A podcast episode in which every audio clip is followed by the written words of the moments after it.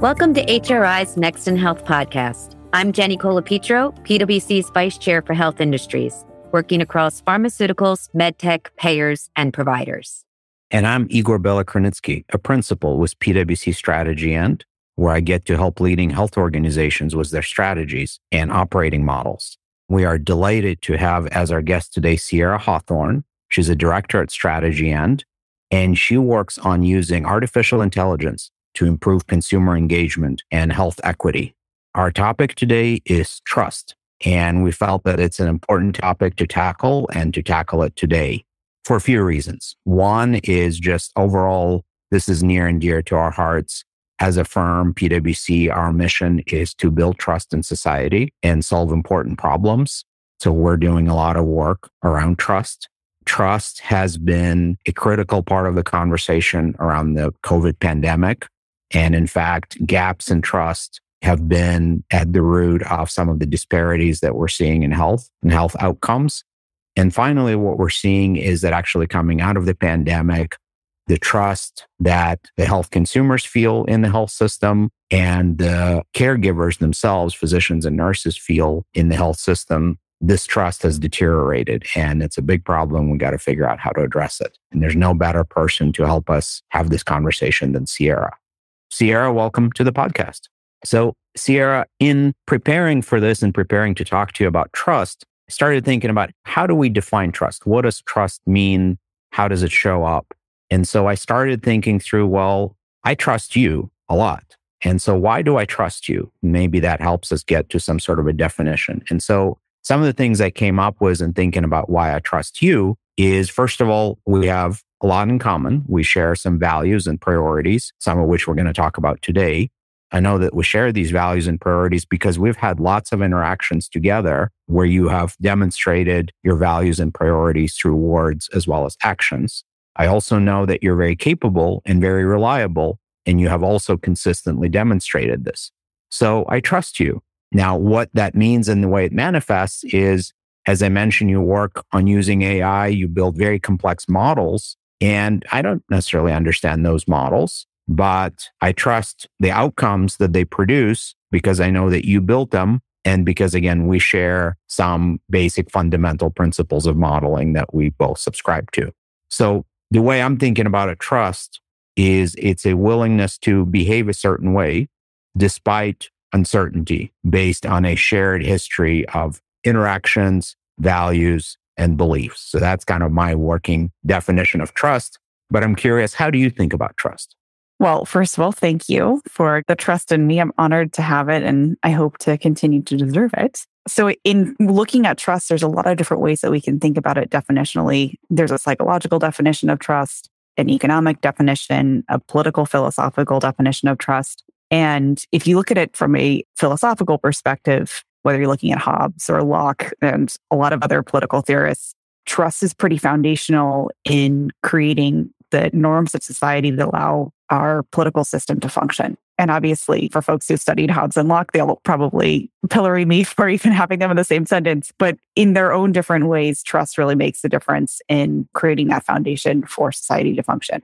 I think for the psychological definition of trust, which becomes really important, similar to what you mentioned, you start to look at two things, which are vulnerability and expectation. So you'd mentioned you can expect that I'll behave a certain way. There's a certain predictability of my behavior. And you've gotten to a place where you can basically have confidence that my intentions are good and that we have a set of shared values and beliefs that are informing my behaviors. So when you think about that set of shared values and beliefs, that gets down to your trust in my underlying behavioral drivers. And that kind of gets into your expectation that the way I behave will be something that will be not harmful to you. So, some of the kind of like working definitions around trust from a psychological perspective, I think the more widely accepted definition is really the psychological state that comprises the intention to accept vulnerability based on positive expectations of behavior and intention from another. So again, it's you trust my intention and you trust my behavior and you're willing to accept vulnerability as a result of that. So I think it's really important there because if you look at it purely from like an economic perspective, trust can be irrational, right? Because trusting in somebody makes you vulnerable to a potentially bad outcome. So you can't trust without having a positive expectation of somebody else's behavior. And if you don't have vulnerability, then you can't really have trust. So it's really interesting looking at kind of those different definitions. And again, the foundational role that trust plays, not only in societal functioning, but also in kind of the individual and institutional relationships that we have that really have a feedback loop effect. Thanks, Sierra. Those definitions make sense. You're taking me back when you're talking about Locke and Hobbes. Um, before we get too philosophical, I, I want to take us from trust between individuals, which you outlined, to trust in institutions, which, as we all know, carries a real cost in healthcare. And we've seen firsthand what mistrust can cause. I'm sure our listeners have seen the stats of growing racial and ethnic mortality disparities and life expectancy. And in part, that's due to mistrust in our healthcare system, which has only further been exasperated with the pandemic in the last two years. Sierra, how do you think about trust in institutions and what other impacts have we seen from the growing loss of trust? So I think this institutional distrust is partly a consequence of eroding interpersonal trust that we see. And we can kind of take us back to the definitions that we talked about, where trust is a function of vulnerability and positive expectation. So, especially as you look at groups of people who have been historically not well served by institutions, that expectation isn't necessarily there and for good reason. So, for a lot of healthcare institutions, historically, there has been a lot of exclusion for communities of color and communities who have other socioeconomic drivers of marginalization. There's also a lot of other correlating factors in terms of distrust in other institutions that have to do with the medical establishment that I think communities of color and other socially marginalized groups have come to distrust. But a lot of that distrust can have roots both in access to information about new efforts underway where expectations can be more positive, but then also historical memory of interactions that have not been so positive. So when thinking about individuals and communities who have not been historically well served, we think about racial and ethnic minorities. We think about individuals living in rural communities. We think about people living with disabilities, women, folks who are LGBTQI affiliated, and people who are overweight or obese all of whom have different ways of potentially having a fraught relationship with medical providers. From a historical standpoint, many of us are familiar with the Tuskegee experiment in Alabama that began in 1932 and extended to 1972, in which about 400 Black men who were diagnosed with syphilis were promised free medical care in exchange for enrolling in the study, were basically prevented from knowing about their disease or accessing treatment, resulting in about 128 indirect and direct deaths from syphilis and related complications, as well as several cases that had been spread to their partners and congenitally to children throughout that time period and essentially wasn't stopped until it was leaked to the press in the early 1970s. So that's a pretty stark example, one that's oftentimes brought up in bioethics courses in describing the importance of human subjects' informed consent about ability to withdraw from study and understanding of exactly what rights human subjects have in participating in research. But there are other examples today that indicate very disparate quality of care in addition to some of the health literacy informed health behaviors that drive health outcomes over time a few examples of those disparities, whether those are disparities based on race or ethnicity, gender, LGBTQI affiliation, or rural versus urban status, or even being overweight or obese, which can make relationships with providers particularly fraught. There are some really powerful examples in the literature around maternal mortality, around pain management, around cancer survival. But if you look at the latter, for example, Black patients have lower survival rates than white patients for almost every leading type of cancer, whether that's colorectal cancer, prostate cancer, breast cancer, and others. And partially that's driven by different stages of diagnosis, which is, of course, informed by access to screening services, as well as trust and comfort in using those screening services. So you do have that feedback loop with trust. But then you also see different stage specific survival rates.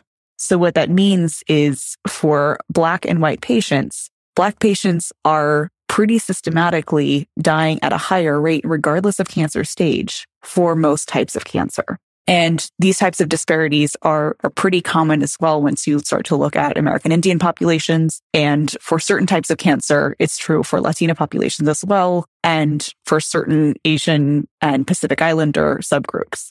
And for patients who are overweight or obese, providers are more likely to recommend weight loss as a course of treatment, even when it has nothing to do with their diagnosed condition. And it can also influence provider perceptions of symptoms that can represent an orthopedic injury or earlier stages of cancer, which can obviously influence outcomes for the patient later on. So these are just a few examples. There are plenty of others that are systematically documented in the literature. And providers and payers and pharma life sciences companies and new entrants are starting to pay really close attention to this. And it's really exciting to see trends in quality reporting for NCQA HEDIS, for star measures, for HCAHPS scores, for things like NPS scores. All of these are starting to be more closely tracked and monitored and tied back to race, ethnicity, rural versus urban status, gender, not so much for LGBTQI affiliation or for overweight and obesity status, but that could be interesting as well. And there's a lot of learning that we are going to get out of that closer attention and the feedback loop that will be informed by insight. And beyond that learning, obviously the obligation will be to act on those insights and to become more trustworthy for patients who are interacting with us. So again, there's some very real expectations that have been developed and are informing those levels of trust that we have to pay attention to as we think about rebuilding trust or building it for the first time where it might not exist. Sierra, we clearly have an obligation to address a lot of these issues, a lot of these disparities, a lot of these blind spots, and then own up, communicate how we're addressing them to start rebuilding the trust. And we'll talk about some of the potential solutions and levers here in a moment. But before we do that, you've sort of painted this picture of a low trust environment that creates these disparities. Can we envision a high trust environment where, in fact, the institutions have been able to rebuild and regain and re earn the trust of the individuals and of the communities. What kinds of things would be possible if we were operating in a higher trust environment? What kinds of things could we do in an environment like that? For example, I know you work a lot with AI and machine learning. How could we use those kinds of technologies if indeed we were in a higher trust environment? What would be the potential there? Yeah, absolutely. So I think there's a what does it look like in an end state? And then obviously, how could we get there question. So, first, if we were to think about what would it look like at the end, we start to see closing of health disparities in terms of health outcomes. So, erased discrepancies in mortality rates, reduced burden of disease, better diagnosis rates for people who actually have diseases at the right time, and starting to address the social determinants of health that inform health outcomes in the places where people live, work, and play. I think when you have trust, a lot of times we use that interchangeably with health literacy. It's a slightly different thing, but you start to be able to address things like vaccine hesitancy. You start to have people more comfortable with getting screenings at the right time in order to close some of those diagnosis discrepancies you start to see people able to communicate accurate health information in terms of health promotion campaigns and healthy behaviors modeled and diffused across populations and being able to create health in a community setting much better when you have that shared trust. So that's really obviously where we'd love to get to from a public health perspective. We all want to get there. I think the way we can get there, and I think there's definitely a role for data to play and a role for AI to play using that data but we have to be able to create trustworthiness if we want to be able to address the question of trust. So again, if we think about the two foundational components of trust being vulnerability and positive expectations, then how do we demonstrate trustworthiness repeatedly so that those expectations of a good experience come to light enough times where people are comfortable being vulnerable with us and trusting information and trusting us with their health. So that trustworthiness, I think, is built up in a multitude of ways. And hopefully we can dig a bit more into you know, the role that data might play in that. Yeah, Sierra. So let's do that. Let's dig a little deeper. Can you share with our audience what levers can we really pull to strengthen trust? What kinds of behaviors, technology, communications, ecosystem can really help us to engender that trust and get to that higher trust environment that you outlined? Yeah. So I think there are several ways that we can build trust. And if you look at kind of building trust in communities, there are four different types of trust we might look at. One is contractual trust. So are you keeping promises? Are expectations clear? Do you make it clear that people can depend on each other within that agreement? Two is kind of communication trust. So being able to have clear communication that allows people to actually follow information and making sure that that information is distributed really transparently at the right time. There's competency trust. This becomes really complicated here because it's really about doing your job well. And so this is really complicated because there's historically a bit of expectancy bias based on people's historical experience. So if people have historically come to expect bad experiences, their belief in a provider's ability to do their job well, for example, or their system's ability to address trust or real barriers in the community might be very low. So perceptions of competency might be much lower, but being able to demonstrate again and again that you're able to do your job well in terms of quality of care, in terms of brand awareness, in terms of that quality becomes really important. And then there's a fourth dimension, which is just caring. So being able to kind of show in words and actions that your interest in well-being in communities is real and that it's genuine, that's really important. There's a lot of times words that are shared, especially in the last few years around a commitment to health equity, but people are discerning. If those words are only words and they don't really correspond with genuine care, you know, genuine commitment, then I think there's some very clear lack of impact there. So when we look at caring, it seems really soft and squishy, but it's really a, a, foundational part as well. And so a lot of our clients who are really looking to invest in health equity seriously are starting to think about, well, how do we have our care come across as genuine? And how do we know that it's genuine by connecting our resources with the area where they're going to have the most impact so that we can kind of see through all these different dimensions of care and trust that what we want to do is what we will ultimately be able to drive in the community. Sierra, that's a fantastic point, And I'm just reflecting on the conversations we've been having with equity leaders at different health systems and their experience through the COVID pandemic and how they've been working on building trust. And one of the tools they have been using or one of the levers they have been pulling is representation. Mm-hmm. This notion that nothing about me without me. And if I want trust of certain communities that I serve, or if I want the trust of my own caregivers, my physicians and nurses and other caregivers inside my institutions, they need to be somehow represented in my decision making bodies so that they can bring the right experiences to the table, the right perspectives. And it also is a way to show that we care that goes beyond words. You know, mm-hmm. it's expensive signaling to show that we have a senior executive representing a certain group and not just as a leader in equity and inclusion, but also in other executive roles. So this notion of representation seems to be a fairly effective one for many health organizations.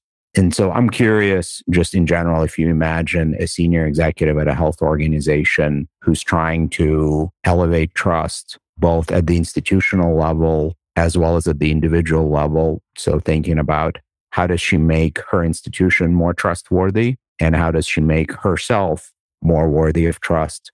What is the one first step that you would suggest that this person make? It's a great question. So I would say listening is a good first step because that starts to get more at that caring piece. So understanding what people want and need in order to build those bridges of trust. I think that listening can be done in multiple ways. We can listen through what we've started to see in terms of like patient advisory boards. We can look at listening in terms of really concentrated qualitative research, ethnographic research, where we're accompanying different people through different types of care journeys and different community settings where health is created again. So maybe are they able to access food? If not, you know, what is it like to try to get to the soup kitchen or go to the food pantry and be able to get something to eat? What is it like to get boomeranged between different settings to be able to get the type of primary and specialty care and medication refills that are necessary to manage some of the complex, costly conditions that oftentimes plague certain groups in community disproportionately? So I think understanding that through an ethnographic research perspective or what we call human centered design research perspective is really important. You can also use data for that. So you can use data to listen and to learn. So a lot of what we've built within some of the product development efforts that we've had internally within PwC is the ability to bring together multiple different data sources, what we call a synthetic population, to infer a combination of personal values, attitudes, and beliefs, in addition to social and environmental determinants of health in informing these certain types of care utilization behaviors and lifestyle behaviors that in turn inform health progression over time. So we can use types of techniques like that that don't violate patient privacy in terms of the types of data elements that we're pulling together, while also getting a really robust view of what is potentially informing trust and informing behaviors. So that combined with a qualitative view and then combined with more of the explicit patient advocacy view, you can get a good understanding of what is likely driving real life for folks as they try to manage their health on a day to day basis. So it's a long answer, but essentially listen in a multitude of ways and then this, I'm cheating a little bit in my answer because you asked for one thing, but I want to get back to your point around representation, which is to include representation authentically and in a way that again reinforces that expectation of trustworthiness. And so what that means is representation that isn't tokenism. And I think that's really important because as you said, hiring people of color, hiring women, hiring people at different intersections that inform health progression over time and societal inclusion is really critical. But hiring has to be done in combination with empowerment, with actual budget, with teams, and with strategic discretion to take on initiatives to increase the trustworthiness of an organization. So communities have to see that, not just a new addition to the board or a new addition to the executive team for that to be believable. You can't see me, but I'm nodding vigorously and agreeing with you. And this has been a fantastic conversation. I know both Jennifer and I really enjoyed having you on. Fantastic. Well, thank you so much for having me on. This has been a real privilege.